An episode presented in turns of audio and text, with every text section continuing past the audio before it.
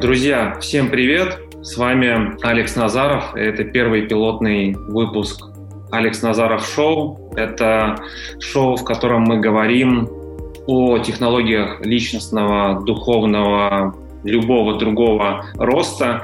И сегодня я очень рад, потому что мы начинаем этот проект. И первый наш гость — это один из первых моих учителей, который многому меня научил и благодаря которому моя жизнь значительно изменилась.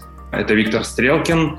Виктор 27 лет занимается психологией, более 7 тысяч часов провел на тренерской площадке, фактически работая над изменениями жизни людей, 4,5 тысячи учеников, и его центру НЛП в Санкт-Петербурге исполнилось 18 лет. Виктор, добро пожаловать на шоу. Как у тебя дела? Да, спасибо, Алексей, очень приятно. У меня отличные дела. Только что вот сегодня мы на новой площадке очно, наконец-то очно, да, продолжили курс НЛП практик. Вот. Группа не очень большая, там 25 человек, но все очень увлеченные и все прям ждали наконец-то возможности продолжить обучение. Вот. Виктор, давай начнем с того, что я еще раз хочу тебя поздравить с большим достижением. В моем понимании 18 лет делать дело и делать бизнес, делать компанию, это, ну, я могу позавидовать такому постоянству. И еще раз тебя поздравляю с большим твоим жизненным достижением. Да, спасибо огромное, хотя еще раз в моих представлениях это не является постоянством. Для меня это уже 5-я или 6-я профессия. 4-й этап жизни профессиональный, совершенно другой. И я скорее даже думаю, что я затянул, пора бы что-то сменить. Но это очень увлекательная история, работать с людьми и видеть, как они меняются, и меняться самому. И я честно скажу, я это делал для себя больше. Мне было интересно работать с собой, а работа с другими – это просто, ну, как дополнительный такой сильный ход, что ли, да. И вот это хороший такой побочный эффект. 4,5 тысячи учеников, жизнь которых изменилась за это время. Да, это правда. Сейчас вот я удивляюсь немножко, то ли коронавирус, то ли что, но вот последние 2 месяца ко мне прям стали стучаться люди, которые учились у меня 10-12 лет назад. Вот, кто-то в Москве, кто-то вот как-то в Майами, да. У многих, кто-то в Петербурге до сих пор, у кого-то бизнес совершенно уникальный. Просто я удивляюсь. Например, вот одного моего ученика, бизнес в Москве, они делают обувь в России. Mm-hmm. Красивую, стильную обувь, хотят выйти на весь мир. Но кто понимает этот бизнес, это очень сложный бизнес, сезонный. И они это делают уже несколько лет. Фантастика просто. Вот. У кого-то семьи, дети и так далее. А это приятно знать, что у людей перемены, изменения стабильные.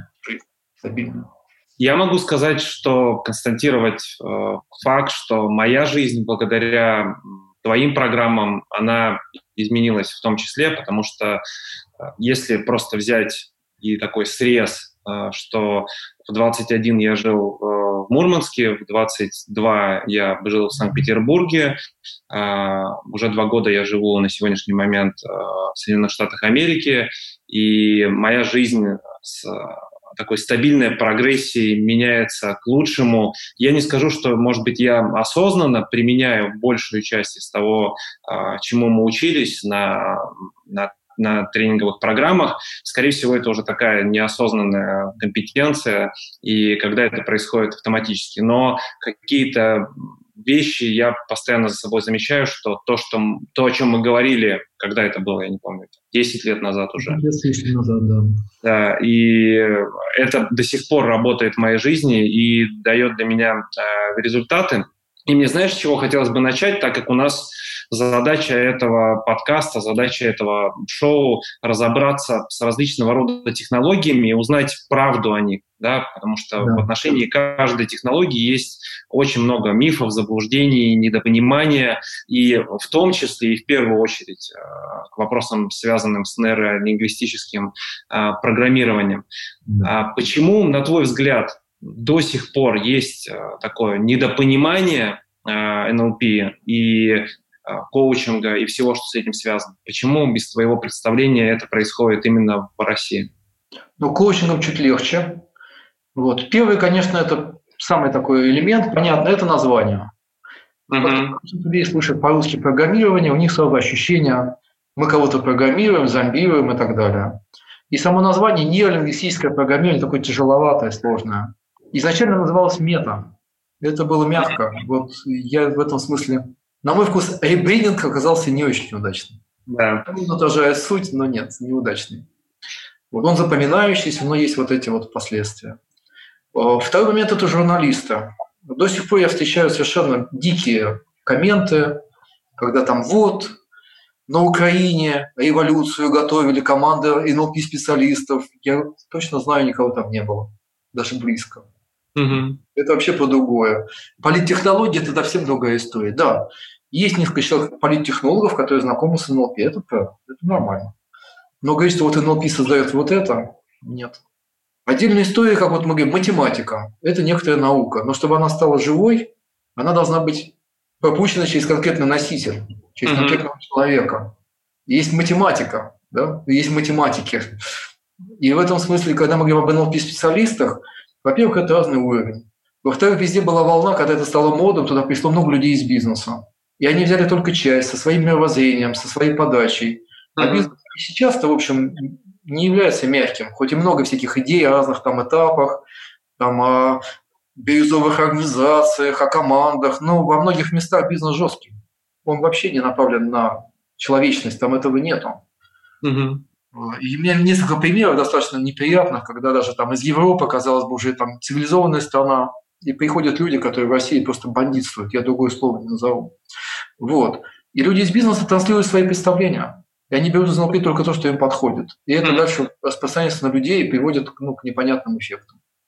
Следующая история. НЛП – это метатехнология. Она про определенные способы усиления нашей эффективности. Дальше у человека должна быть какая-то база, профессиональное, куда он это прикладывает и усиливает. Если, например, я вообще не специалист в рекламе, учился НЛП и говорю, сейчас я вам сделаю крутую рекламу. И у человека нет базовой рекламы, не получится ничего хорошего.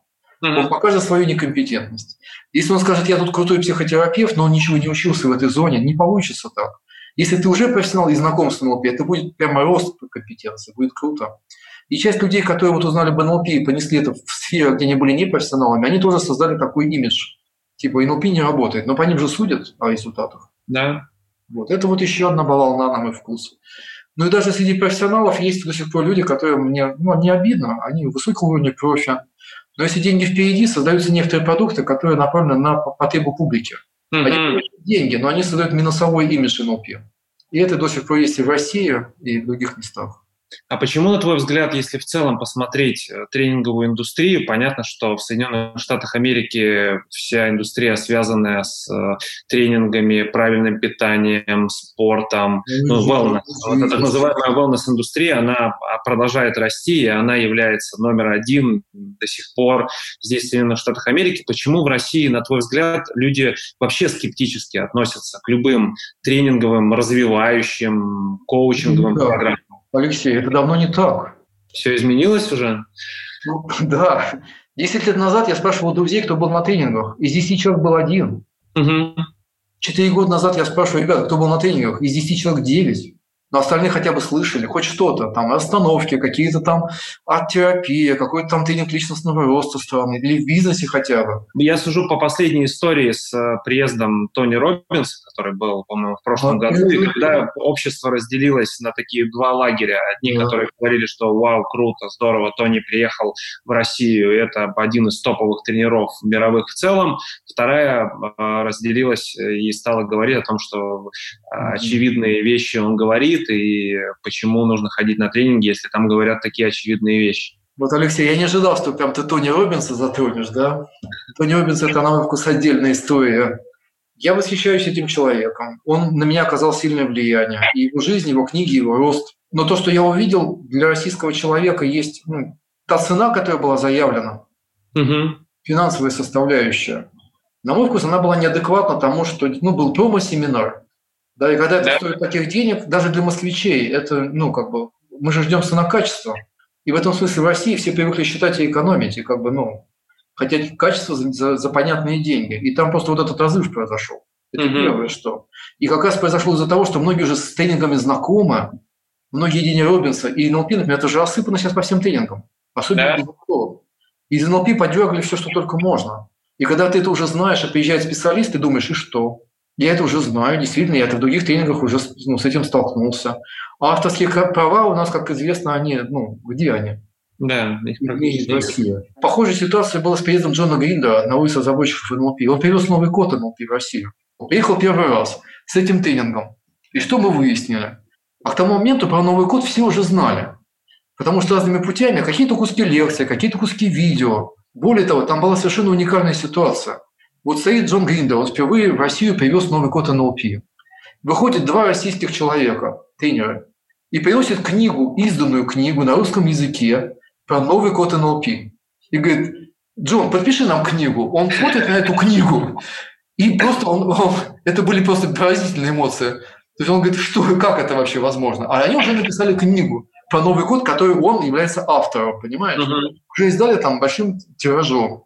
И вот этот момент, же информация мгновенно распространяется. И вот вопрос, как привести новизну, которая будет ценна для людей, что там должно быть на тренинге, чтобы это создавало ценность, а не просто было информационной частью. Это вопрос, это непросто.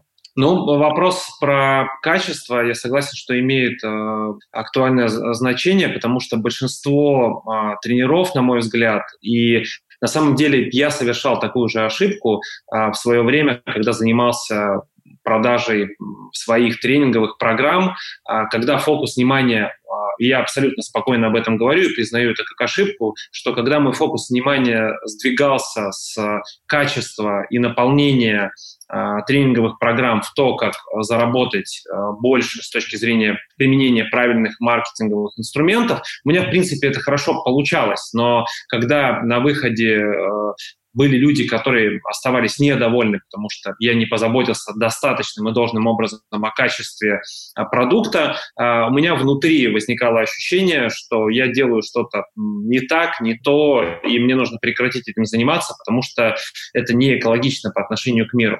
У меня вопрос следующий. Я знаю, что, как я знаю, я испытывал, и у меня есть этот опыт, что твои тренинговые программы были всегда для меня практически эталоном наполнения самой программы и того, насколько ты вкладывался и вкладываешься именно в то, чтобы дать результат тем людям, которые обучение проходят. У меня вопрос, как ты вообще оказался в этой всей истории, связанной с НЛП, с психологией? Что тебя туда привело? Это какие-то личные вопросы или ты хотел бы это рассматривать как профессию? Можешь рассказать, вот с чего начинался твой путь НЛП и куда он на сегодняшний момент тебя привел? Я слышал немножко два вопроса. Первое, как, почему такие программы у меня, и второй, собственно, мой путь. Да. Про путь больше начну тогда. Да. Вот. Как часто бывает, есть люди, которые прям сами знают, с самого рождения будут психологами, поступают в образование, получают, и дальше в этом живут. При этом, если на психфак зайти и посмотреть на контингент, тех, кто, я имею в виду СПБГУ, например, на студентов, то мы видим, что это студенты, которые с личностными проблемами, и они реально ищут инструменты, прежде всего, для работы с собой. И потом уже помогать другим. Это очень... То есть, скажем, если мы зайдем на факультет журналистики и на факультет психологии, мы заметим неустанимую разницу. Она прям будет резать глаза, бросаться в глаза. Вот. Второй момент, когда люди живут с какими-то трудностями, ищут что-то. С одной стороны, я искал какой-то духовный путь. И сначала были книги, вот когда там произошла перестройка, открылись границы, стали приезжать интересные тренеры, стали печатать книжки. Это было очень интересно. Каждый месяц появилось что-то новое. Там, мы в какой-то момент ждали следующей книжки Кастанеды, следующий том, сейчас он выйдет. Это было просто мощнейшее событие. Там. Новую книгу НЛП издали, мы там до дыр ее зачитывали. И я, конечно, шел без себя, я искал решение своих проблем. И на тренинге я попал немножко магически, случайно. Меня там мой начальник на тот момент, руководитель, говорит: сходи на тренинг, давай. Я говорю: я не хочу. Он говорит: бесплатно, правком оплатят. Езжай в Питер. Я говорю: правда, что ли, бесплатно? Я говорю: поеду. И поехал. И все. И началось дальше катавасия. Просто очень много времени, все возможности, которые были, очень много финансовых ресурсов. Да, вот это 93-й год. По 2002. И только в 2002 я создал свою компанию, когда много уже наработал, был опыт, и я действительно понимал, что я хочу туда перейти. А так это была сфера IT, я там занимался. Тоже сам освоил программирование, решением всяких айтишных вопросов. Иногда очень сложных математических задач. Интересно, это уже было время, мне нравилось. Задача решать мне нравилась. Вот. И в НЛП уже тогда было двоякое мнение. Я меня долгое время так я ходил стороной. Вот. Я на тренингах часто рассказываю эту историю, что я был на одной из конференций психологических и увидел, как один человек работает с кем-то в коридоре. Угу. Какой-то делает технику. Я завис такой, стал смотреть, слушать. И мне очень понравилось. Структурно, понятно, красиво, тонко, очень экологично, как мы сейчас уже говорим. Я подошел, спросил, что это было. Мне говорят, это была техника НЛП. Я говорю, да ладно. Говорит, да. Я говорю, я тогда хочу узнать что-то такое побольше. Если вот это НЛП, давайте я узнаю, потому что это красиво. Угу. Дальше начался НЛП, такой путь уже в эту технологию. Тогда НЛП сильно отличался от того, что сейчас. Это было скорее разрозненные инструментарии, какие-то техники, не было какой-то целостности. Это больше благодаря Роберту Дилсу, его вкладу. НЛП стало более структурным, а потом вклад Андрея Плигина и уже самостоятельная работа, когда мы понимаем, как все это связано, как это.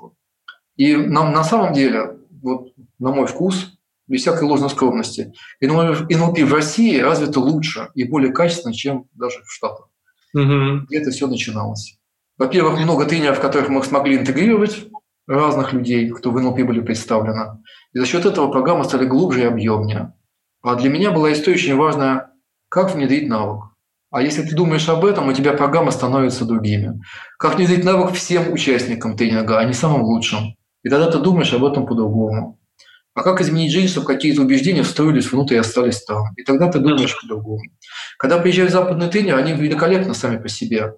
Они демонстрируют навыки на площадке. Если ты умеешь и знаешь, ты можешь это впитывать. Но когда дело доходит до обучения уже внутри группы, там это все очень слабо. Нет цели научить и навык, чтобы был на выходе. Есть цель познакомить. Можешь – бери, не можешь – извини. И это другая история. Я тут не говорю, что это хорошо или плохо. Каждый имеет, своя ценность и в том, и в другом. Но другая задача, другой подход и другая технология получается. А для людей, которые не знакомы, можешь сказать коротко в двух предложениях о том, что такое нейролингвистическое программирование? Да. Это преследование успешных людей и их успешных стратегий. Мыслительных стратегий, их убеждений, благодаря которым они такие успешные. И описать это так, чтобы можно было обучить других людей. Это изначально суть НЛП. Все остальное это сделано благодаря вот этим процессам. В НЛП это называется моделирование. А что такое коучинг? Коучинг более... и в этом смысле НЛП такая отдельная история. А коучинг – это технология помощи здоровым людям, условно говоря, в достижении их целей. Через беседу, проясняющую их цели, их результаты, их планы, иногда рассматривающие их ограничения, чтобы цели были реализованы. И это стиль консультирования. Это другая история, да. И еще два вопроса, которыми ты занимаешься в том числе, которые не менее страшны людям. И следующее слово вообще очень трудно произносить на людях, потому что это вызывает опасения. Что такое гипноз? Давайте разделим.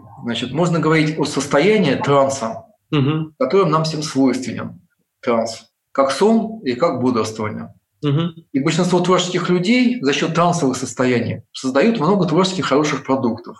Иногда люди в это состояние переходят с помощью всяких физических веществ. Я имею в виду алкоголь, всякая травка. Некоторые музыканты специально используют наркотики для того, чтобы перейти в творческое состояние. Да?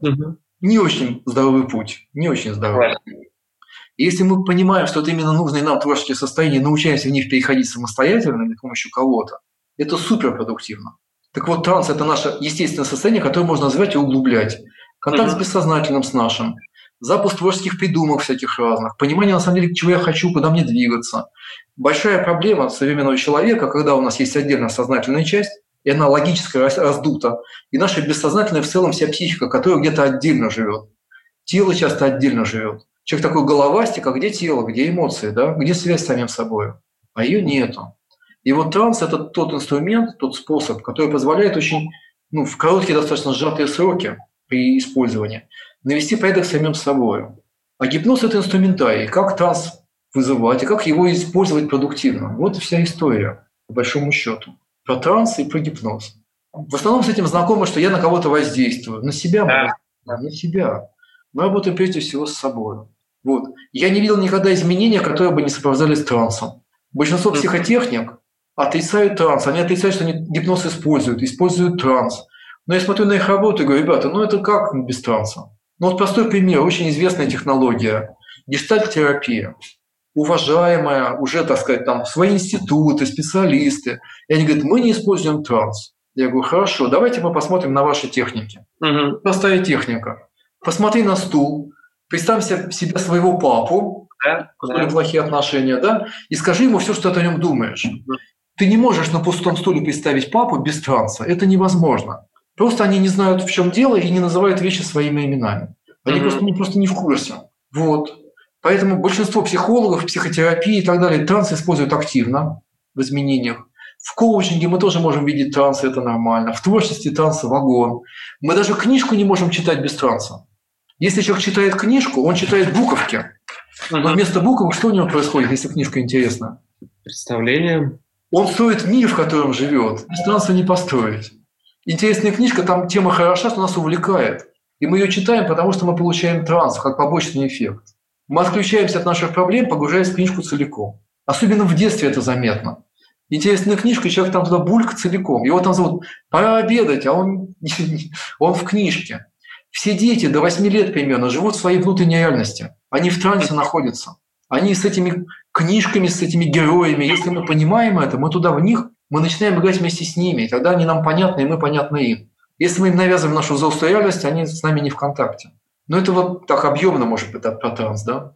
А когда ты объясняешь это такими простыми словами, которые мне знакомы, понятны, и которые я понимаю, но которые являются новыми, и все эти понятия являются, может быть, незнакомыми для большинства людей, которым даже это может быть интересно, но они просто побаиваются из-за незнания, я возвращаюсь к тому, что одной из целей проекта, который происходит сейчас, как раз и было донесение правдивой, открытой, честной информации людям о том, что из себя представляют те или иные технологии и как те или иные технологии могут помочь улучшить жизнь, жить счастливее, богаче, радостнее, свободнее.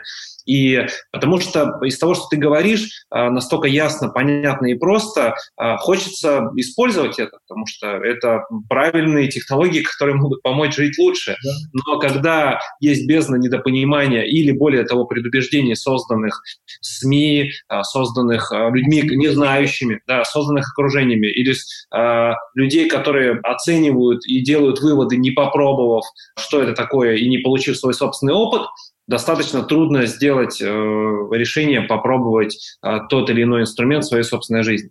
И у меня такой еще вопрос. Я знаю, что ты также ведешь тренинговые программы по холодинамике.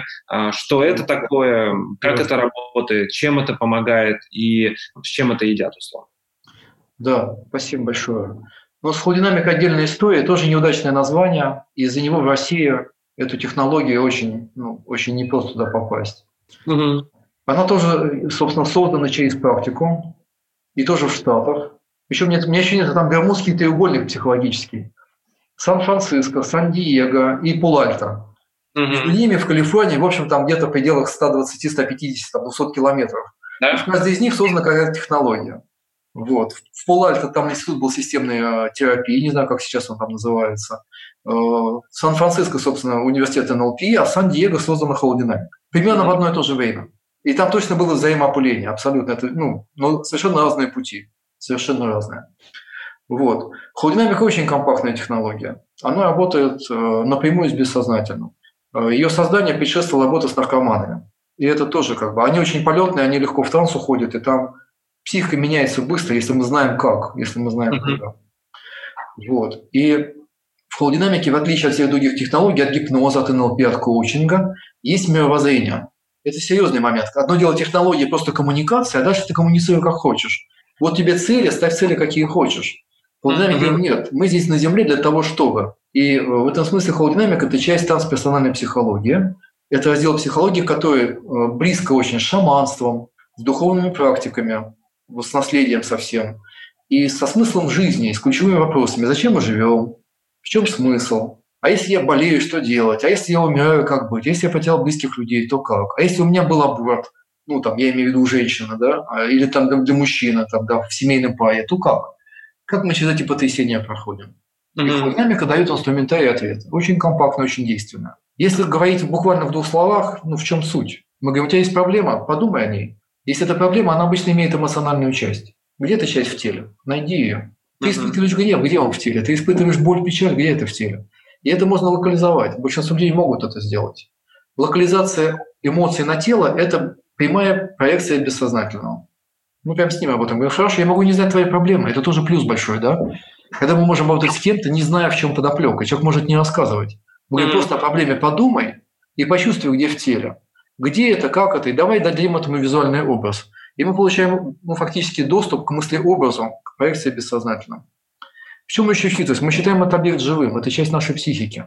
Многие говорят, я хочу убрать свой гнев. Я говорю, да подожди, давай мы его трансформируем. Давай мы с ним познакомимся. Хорошо, это гнев, на что похоже? Говорит, раскаленная лава. Я говорю, ну а что она хочет, эта лава? Как она? О чем она? Она говорит, она хочет какой-то тишины и свободы. А если это будет, что будет? Она застынет, и она будет просто опорой какой-то необычной. Я говорю, как это повлияет на твою жизнь? Я говорю, я тогда буду более стабильным, и я смогу любить. Гнев, оказывается, открывает мне возможность любить. Логика это не понять, но это можно внутри прожить. И получается, иногда вот такие компактные процессы, они дают мощнейший эффект. И это могут люди освоить за 3-4 дня, не имея никакой ни психологической практики, ну, там, ни образования специального. Если у них есть чуткость, любовь к людям, желание помогать, они начинают просто работать эффективно. Это база холодинамики. База просто, да. Очень красивые примеры, и я вспомнил, пока ты приводил этот пример, я вспомнил мое участие в тренинговых программах. И, кстати, инструменты холодинамики – это то, что я использую осознанно и в своих медитациях. И это очень такой работающий инструмент для меня до сих пор, потому что он простой. То есть он для меня самый простой, потому что и самый быстрый, который помогает или принять какую-то часть себя, или поработать над тем, чтобы ее трансформировать в тот ресурс, который мне необходим. И пока ты описывал, я вспомнил несколько примеров с тренинга, как это красиво выглядит. То есть помимо того, что это изменение, это еще и выглядит красиво, звучит красиво, и такая есть в этом некая магия. У меня такой вопрос. Я точно не помню, откуда у меня это есть в памяти, но откуда-то это осталось, что одна правильная сделанная техника, допустим, при помощи инструментов нейролингвистического программирования или при помощи холодинамики или при помощи трансовых техник, она заменяет и равноценно нескольким сотням часов психотерапии. Можешь как-то это прокомментировать? Силу тех технологий, о которых мы сейчас говорим. Да. Тут, конечно, надо смотреть, с чем человек зашел, с какого уровня. Да. У меня часть образования психоаналитическая, и я хорошо знаю всю эту историю. Вот. И у меня были клиенты, которым другой подход не психоаналитический вообще невозможен. Если человек в очень жесткой сложной ситуации, там, не знаю, у него 10 лет панические атаки, 10 лет, он уже все перепробовал, медикаменты ему не помогают. Мы не надеемся на быстрый результат. Его надо очень бережно вести, и нужно длительная работа. Угу. Вот. Но большинство людей здоровых, да, у которых просто какие-то единичные проблемы, с которыми надо разобраться, можно теперь в группе сразу делать изменения. Часто в психотерапии, в психологии очень много разговорных техник, которые вокруг да около ходят. Нет пошаговых прям инструментов, которые делают изменения.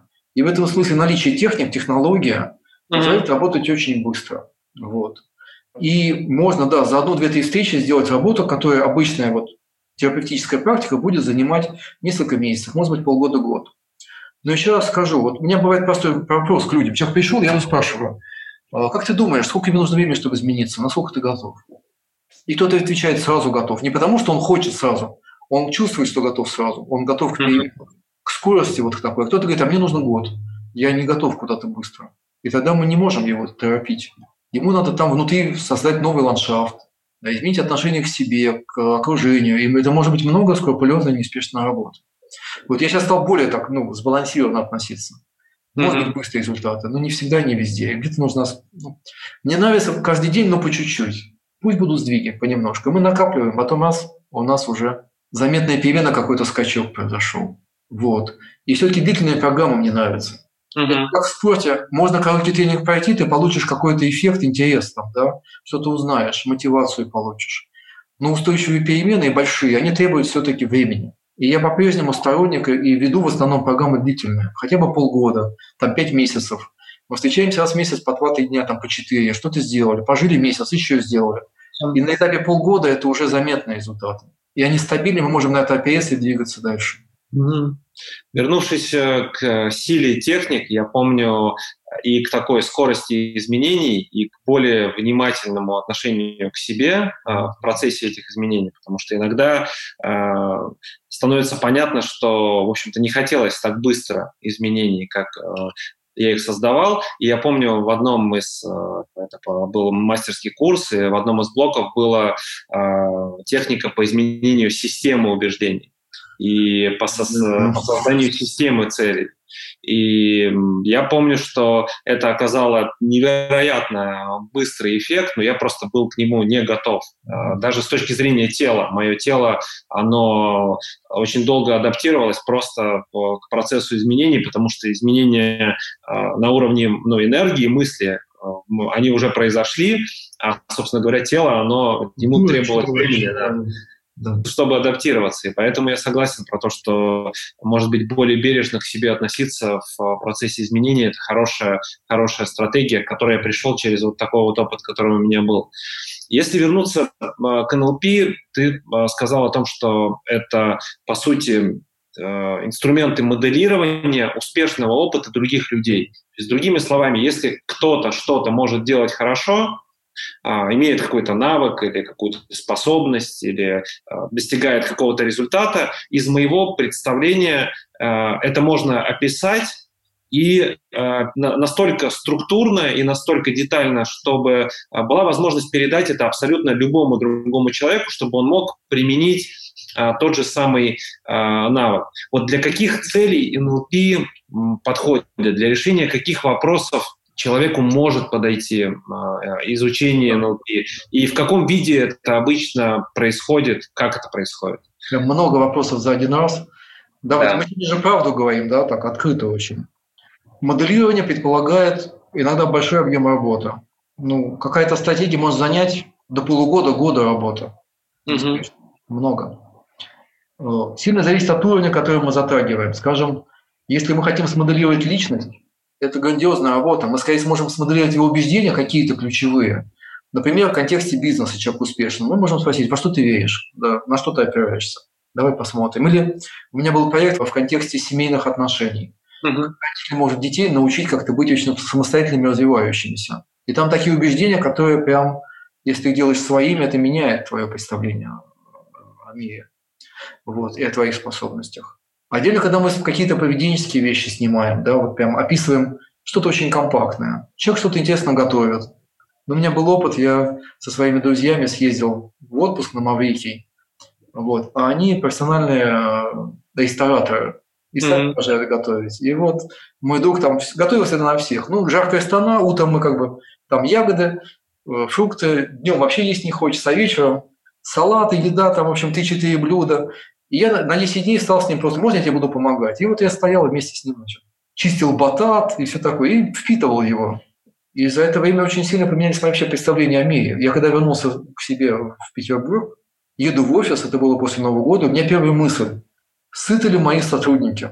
Угу. Я понимаю, что у меня такой мысли не было раньше вообще. Я шел в магазин, купил еды и подумал, что я что-то им приготовлю.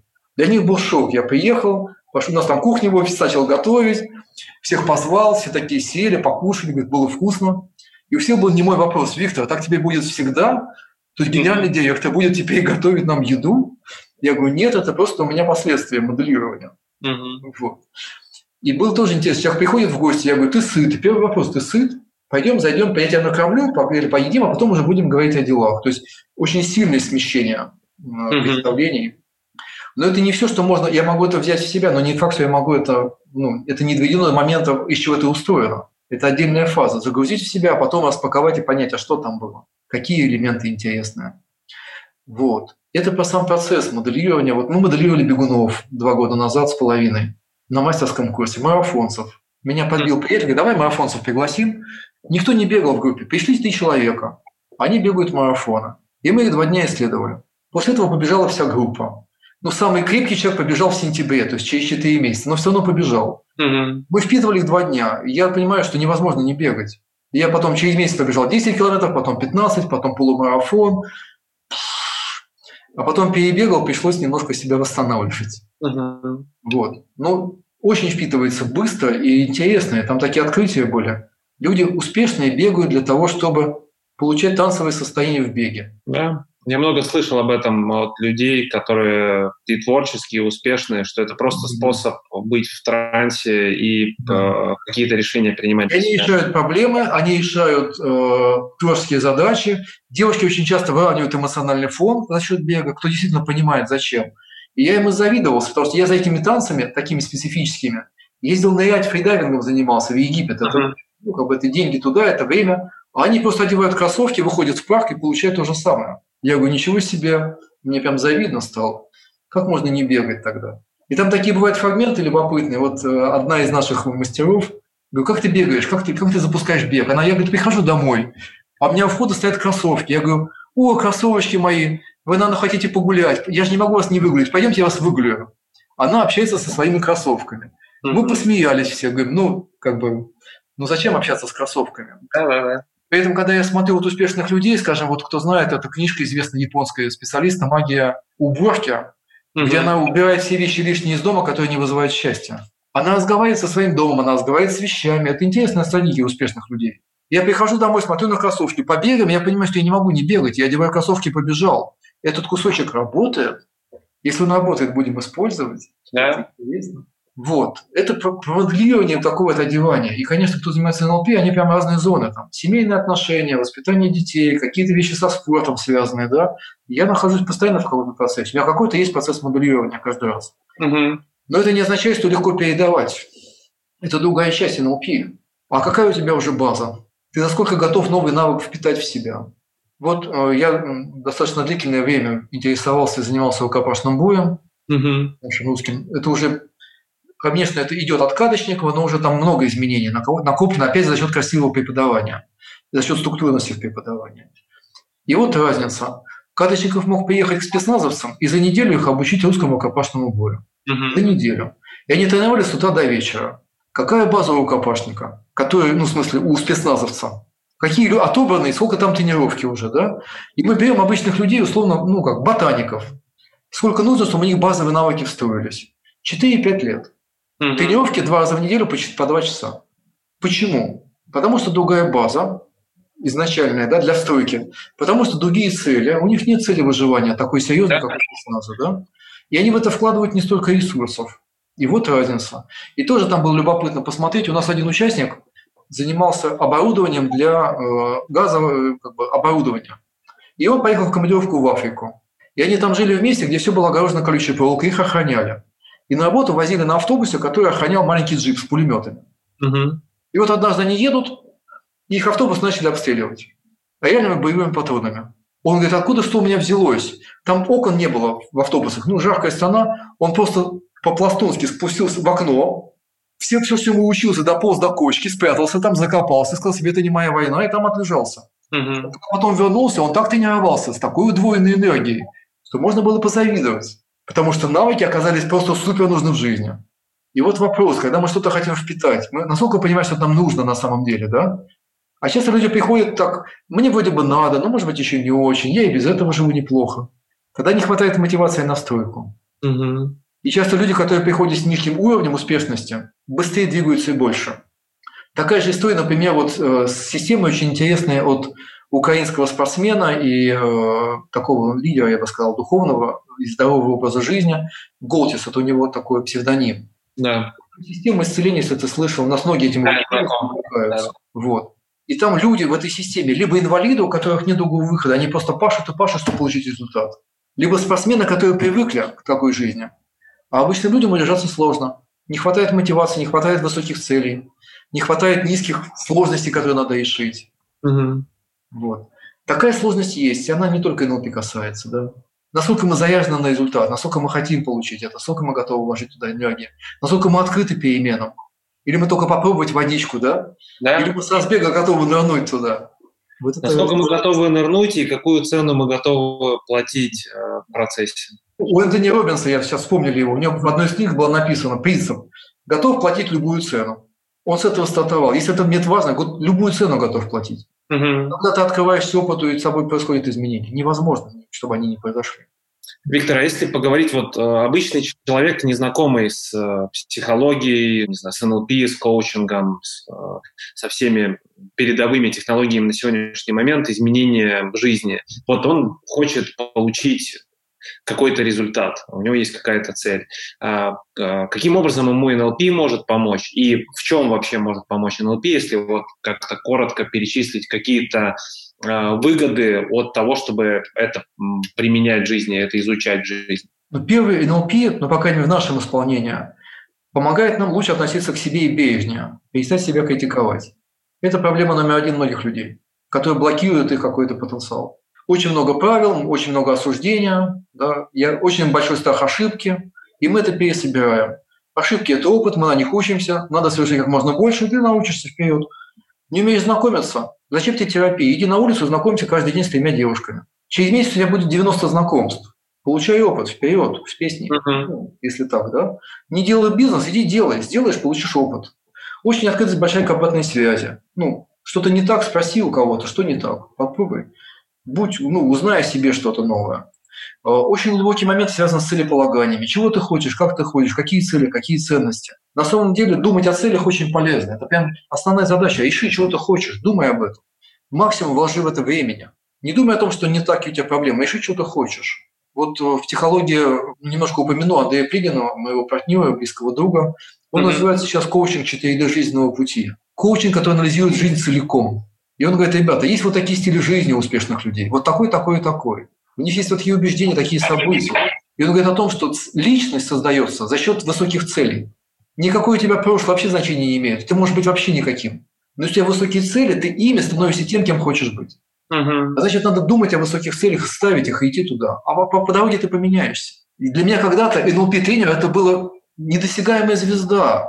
Гипноз – это что-то невозможное. Я никогда не думал, что я смогу это изучить.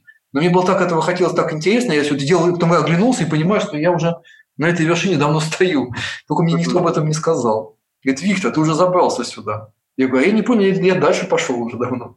Вот. Очень много вещей связанных с коммуникацией. Но общение – это база нашей жизни успеха. Особенно сейчас. Чем дальше, тем больше. Работа ли это, бизнес ли это, семейные отношения, дети, общение с самим собой. Без этого вообще ничего невозможно. Наблюдательность, понимание, как за счет языка мы понимаем или не понимаем друг друга. Это было очень хорошо озаботано. Управление своими состояниями. Не просто со мной происходит что-то, а я могу выбирать, это печаль, не печаль, если это сигнал эмоций, что с этим я что-то делаю. Некоторые эмоции просто длят. Я расстроился, и вот я с этим живу.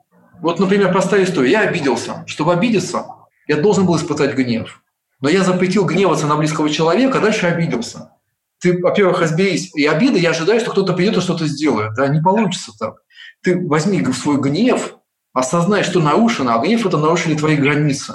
Реши, что вызвало в тебе гнев. Ты его выразил хоть как-то. Не обязательно сразу бить человека. Ты хотя бы словами скажи: я разозлен, я взбешен, что ты нарушаешь мои границы. И уже в этот способ. Вот это поведенческие гибкости становится больше. Мы легче проявляем себя, свои эмоции, легче говорим, что мы хотим, мы легче говорим «нет», говорим «да, я согласен». Это меняет жизнь. В этом НЛП очень дает многое. Ну и инструментарий для изменений. Если я что-то делаю и уперся, значит, надо что-то внутри поменять. Либо новое поведение, либо новое состояние, либо новое мышление, либо новые убеждения. Давайте разберемся и дальше. НЛП дает структуру. Это база, успешность и база. К ней нужно дальше знать, чего ты хочешь, и какая-то профессия. Тогда все становится гармонично.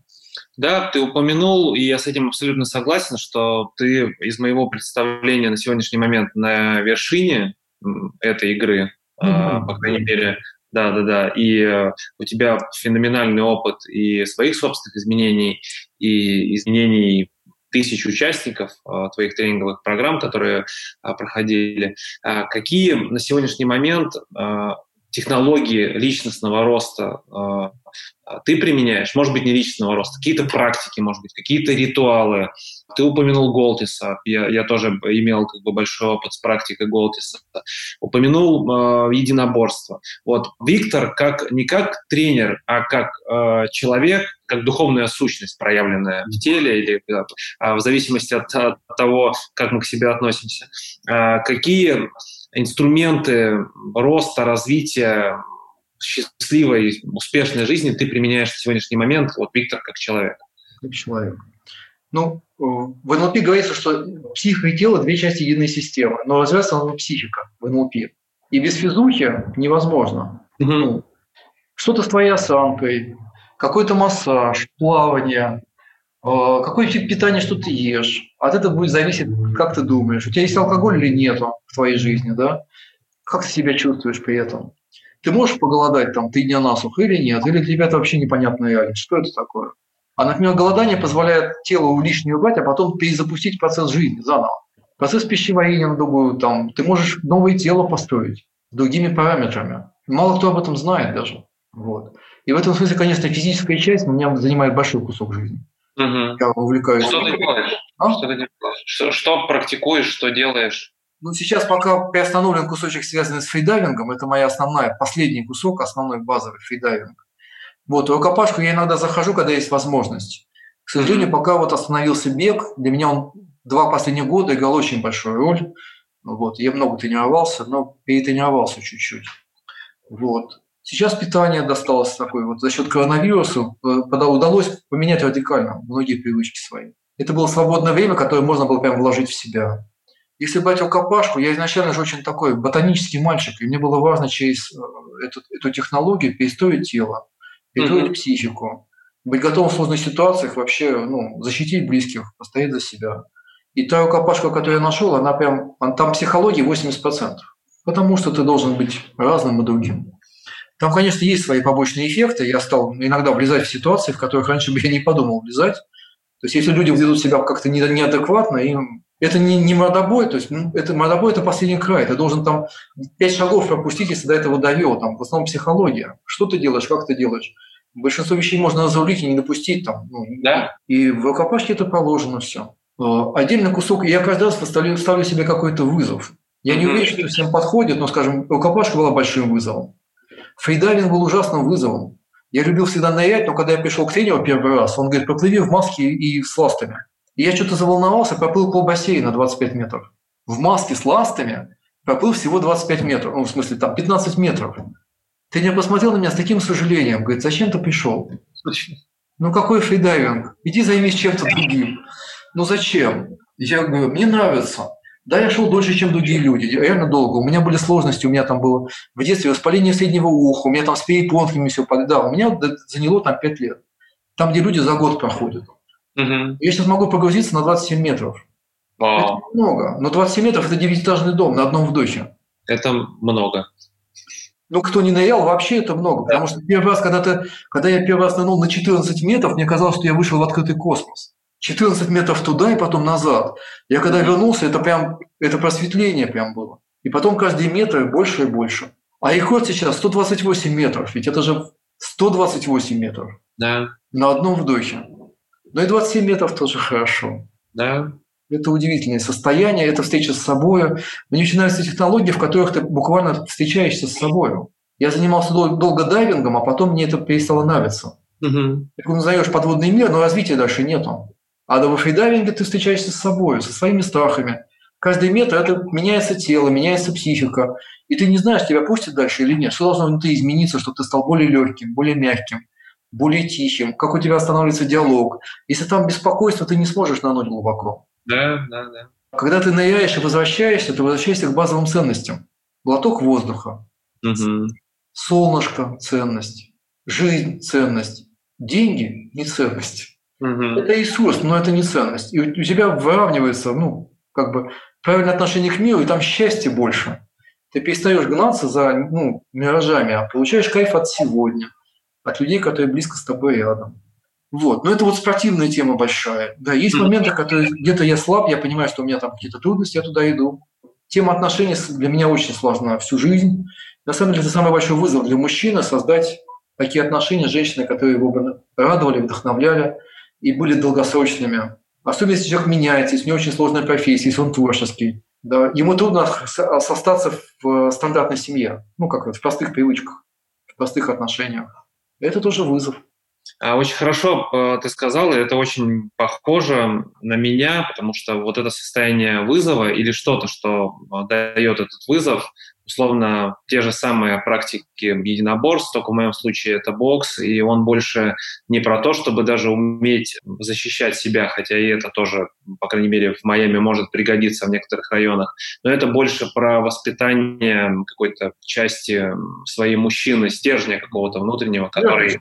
Да. Все вопросы, связанные с питаниями, я сейчас делаю, стараюсь придерживаться такое, там, есть кето-диета, есть intermittent fasting, это когда 8 часов ты кушаешь, 16 часов ты не кушаешь. То есть я стараюсь использовать какие-то практики, инструменты на сегодняшний момент, с которыми знакомлюсь здесь, с которыми знакомлюсь, продолжая изучение каких-то инструментов. И как раз это все вот дает вот это вот состояние такого вызова и очередной челлендж. Просто в моем случае интереснее становится жить, когда это есть, потому что это привлекает вперед. И мы узнаем новое, мы узнаем себя, да, это развитие, это какое-то такое познание глубинное. Супер интересно. Вот, и в этом смысле люди, кто знаком с НЛП, впитал, они какой-то челлендж устраивают себе постоянно. Что-то новое, что-то необычное, какая-то зона для исследования, улучшающая жизнь, улучшающая осознанность, да. У меня такой вопрос. Много различных тренеров, практик, технологий. Как человеку выбрать учителя, тренера, технологию? Как определиться? То есть есть ли какие-то способы понять? Я бы пошел каким-то простым путем. Ну что есть рядом? Постучитесь. Кто вам первый приходит? Сходите, посмотрите. Перебирать очень много, можно потерять время. Часто нас тянет куда-то, куда нам нужно сейчас. На разных этапах вашей жизни, может быть, потребуются разные технологии. Когда-то мне была очень нужна холодинамика, а потом нужно было больше НЛП. А потом нужно было, я очень много занимался дыхательными практиками, там, реберфинг, холотроп, несколько лет, и группы даже вел. А потом это перестало быть актуальным, я все, что мог делать. Я 2 года работал со сновидениями, у нас был театр сновидений, мы сны разыгрывали, как в театре. Люди приходили, и человек рассказывал сон, и мы, значит, каждый элемент сна разыгрывали. Там, я играл троллейбус, кто-то играл там другой элемент сна. Очень было глубоко, но сейчас это не нужно. Вот. И это любопытно, мы не привязываемся к чему-то, мы смотрим, притянулось, нравится технология, отзывается как-то, да, интересен тренер, идем и пробуем. Все дороги хороши, и сказать, что что-то лучше для кого-то, очень большое разнообразие сейчас. Что есть рядом? Кто рядом чем-то занимается? Можно выбрать хотя бы 3-4-5 вещей, посмотреть, да, 5 тренеров, какой больше отзывается, туда идти. Мне в этом смысле больше нравится такой интуитивный подход. Потому что логикой можно долго выбирать, и ты неизвестно что, не предсказать. Логика в этом смысле очень узкая. Мне больше нравится, что отзывается. Куда тебя тянет? Вот многие люди на гипноз приходят, говорят, зачем? Говорят, меня почему-то тянуло, я, говорит, не могу объяснить. И потом оказывается, да, это то, что мне нужно. Но для этого нужно какой-то интуиции своей доверять, да, вот чуть-чуть туда. Но иногда, говорит, запрос в мир хотя бы пошли, скажи, я хочу найти тренера. И посмотри, что будет происходить. Какие разговоры будут вокруг тебя, что по телевизору показывают, что ты по радио слышишь, какую рекламу. И кто-то точно прилетит и отзовется. Мне вот так нравится. И тренера послушать видео, сейчас все доступно, посмотреть, нравится, не нравится. Он вам понятен, он вызывает доверие, какой-то интерес. Да? Если не вызывает, не надо испытывать судьбу. Значит, скорее всего, не надо вам, не нужен вам этот тренер. Если есть к нему интерес, если есть какое-то душевное влечение, он вызывает, он удерживает ваше внимание, значит, хорошо. И какие-то вещи простые. Там у него лицо перекошено, у него там жесты одной рукой. Да, это, скорее всего, будет говорить о том, что у него внутри нестыков. Если голос его неприятен, не надо. Что-то там не собрано, не надо. А какое-то простое упражнение, если ты можешь что-то дать слушателю, что он может сделать, какой-то первый шаг, как ему продвинуться вперед, к чему бы он ни двигался в своей собственной жизни. Да. Мне очень нравится упражнение «Сброс», которое из холодинамики, но мы его, правда, потом сильно трансформировали. Мы часто свои мысли и проблемы носим в голове и в теле. И задача очень простая. Берешь лист бумаги, ручечку и пишешь, что меня волнует сейчас, что меня тревожит, что меня беспокоит. Список иногда думаешь, ничего не беспокоит. Начинаешь писать, получается список 40 пунктов. А то и больше, 3 листы списываешь. Вот. Получается, но при этом надо отсюда выгружать. То есть я из головы, вместо того, чтобы тут была у меня какая-то словесная жвачка, беспокойство, все на бумагу. Вынес и говорю себе, я потом с этим совсем пошагово разберусь. И каждый день брать один пункт и с ним что-то делать. Если эту выгрузку мы еще надо называем, делать часто, в теле, в голове становится спокойно. Проблемы все на листочках. Я понимаю, что я потихоньку их решу. Поэтому зачаток плана. Я эти проблемы перейду в цели и шаг за шагом все сделаю. Казалось бы, это очень простая вещь, но она фантастическая. Она облегчает нам жизнь очень сильно. И психологическую вот эту эмоцию личную выкидывает туда. И с листочком мы думаем лучше. Когда мы пишем, рисуем, мы думаем лучше, чем внутри себя. Мы системно начинаем видеть всю картину маслом. Поэтому упражнение «Сброс». Пишем все, что меня волнует. Если вы не понимаете, что пишите эмоцию, а потом думайте, про что это эмоция. Я испытываю раздражение. Но кого на что, какие ситуации.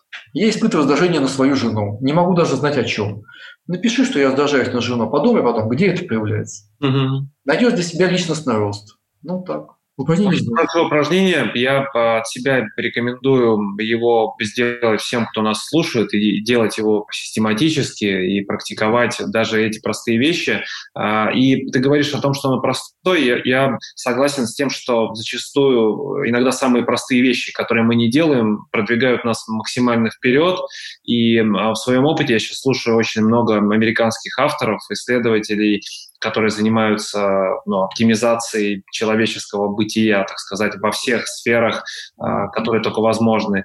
И все они говорят и пишут об очень простых, понятных, практических вещах, которые можно взять и сделать. И для меня до сих пор все эти изменения, даже маленькие шаги, они все-таки в том, чтобы делать какие-то действия, потому что просто знать что-то, что какую-то технологию, но не делать ее ни к чему не приводит, как правило. Каждый день маленький шаг. А потом оказалось, что я уже где-то нахожусь. Как говорит Б.Т. Эриксон, я зашел далеко. И последний вопрос такой. Ты 18 лет занимаешься помощью другим людям, и 27 лет ты в профессии. Какой вклад Виктор Стрелкин хочет оставить после себя? Это непростой вопрос. Я пока по-прежнему очень вовлечен в текущую работу. Вот. Я не уверен, что я что-то после себя хочу специальное какое-то оставить. Я пока не знаю. Вот. Я вижу других тренеров и понимаю, скажем, для меня образец Андрей Плигин, который очень много что уже оставил и оставит еще. Целую технологию новую. И он в этом смысле очень плодотворен. А я сфокусирован на передаче людям того, что уже известно, с улучшениями, с технологичными, чтобы это встало в жизнь сейчас. Я пока об этом думаю. Но у меня одна из целей – это долгожительство. Хорошая цель для мужчины. Вот. И я спешил поначалу. Мне хотелось очень много успеть, а потом я успокоился. Я понимаю, что у меня впереди еще минимум один и такой же этап, то есть минимум еще 50 лет, а может быть и больше. Вот. Я думаю, что просто еще не настало время. Да, какие-то вещи я обдумываю, что-то я хочу оставить, но даже это будут просто ученики, там учитель средней школы или начальной школы учит своих учеников. Что он после себя оставит? Эти люди, которые идут дальше. Они могут и не вспомнить эти 3 года начальной школы, да? Что там было? Меня учили писать, читать. Так ли это было важно? Часто это неизвестно и незаметно. У меня нет таких больших амбиций, правда. Даже когда ты говоришь, что там человек на горе находится, я себя так не ощущаю. Я занимаюсь своей достаточно простой деятельностью. Хотя, конечно, можно сказать, что там входит в 5 лучших или 10 в чем-то. Наверное, это так. Но мы не мерились специально, так что это неизвестно. Виктор, спасибо тебе большое за твое время и спасибо еще раз за то влияние, которое ты так или иначе оказал на мою жизнь. И я благодарен тебе за это, за то, что зачастую какие-то вопросы и на сегодняшний момент решаются бессознательно, без моего в этом участия. То есть они просто решаются, потому что что-то работает, то, что заложено, большая база и практика, и мастера, и коучинга, и холодинамики. То есть это все такое живет своей жизнью и работает, я уверен.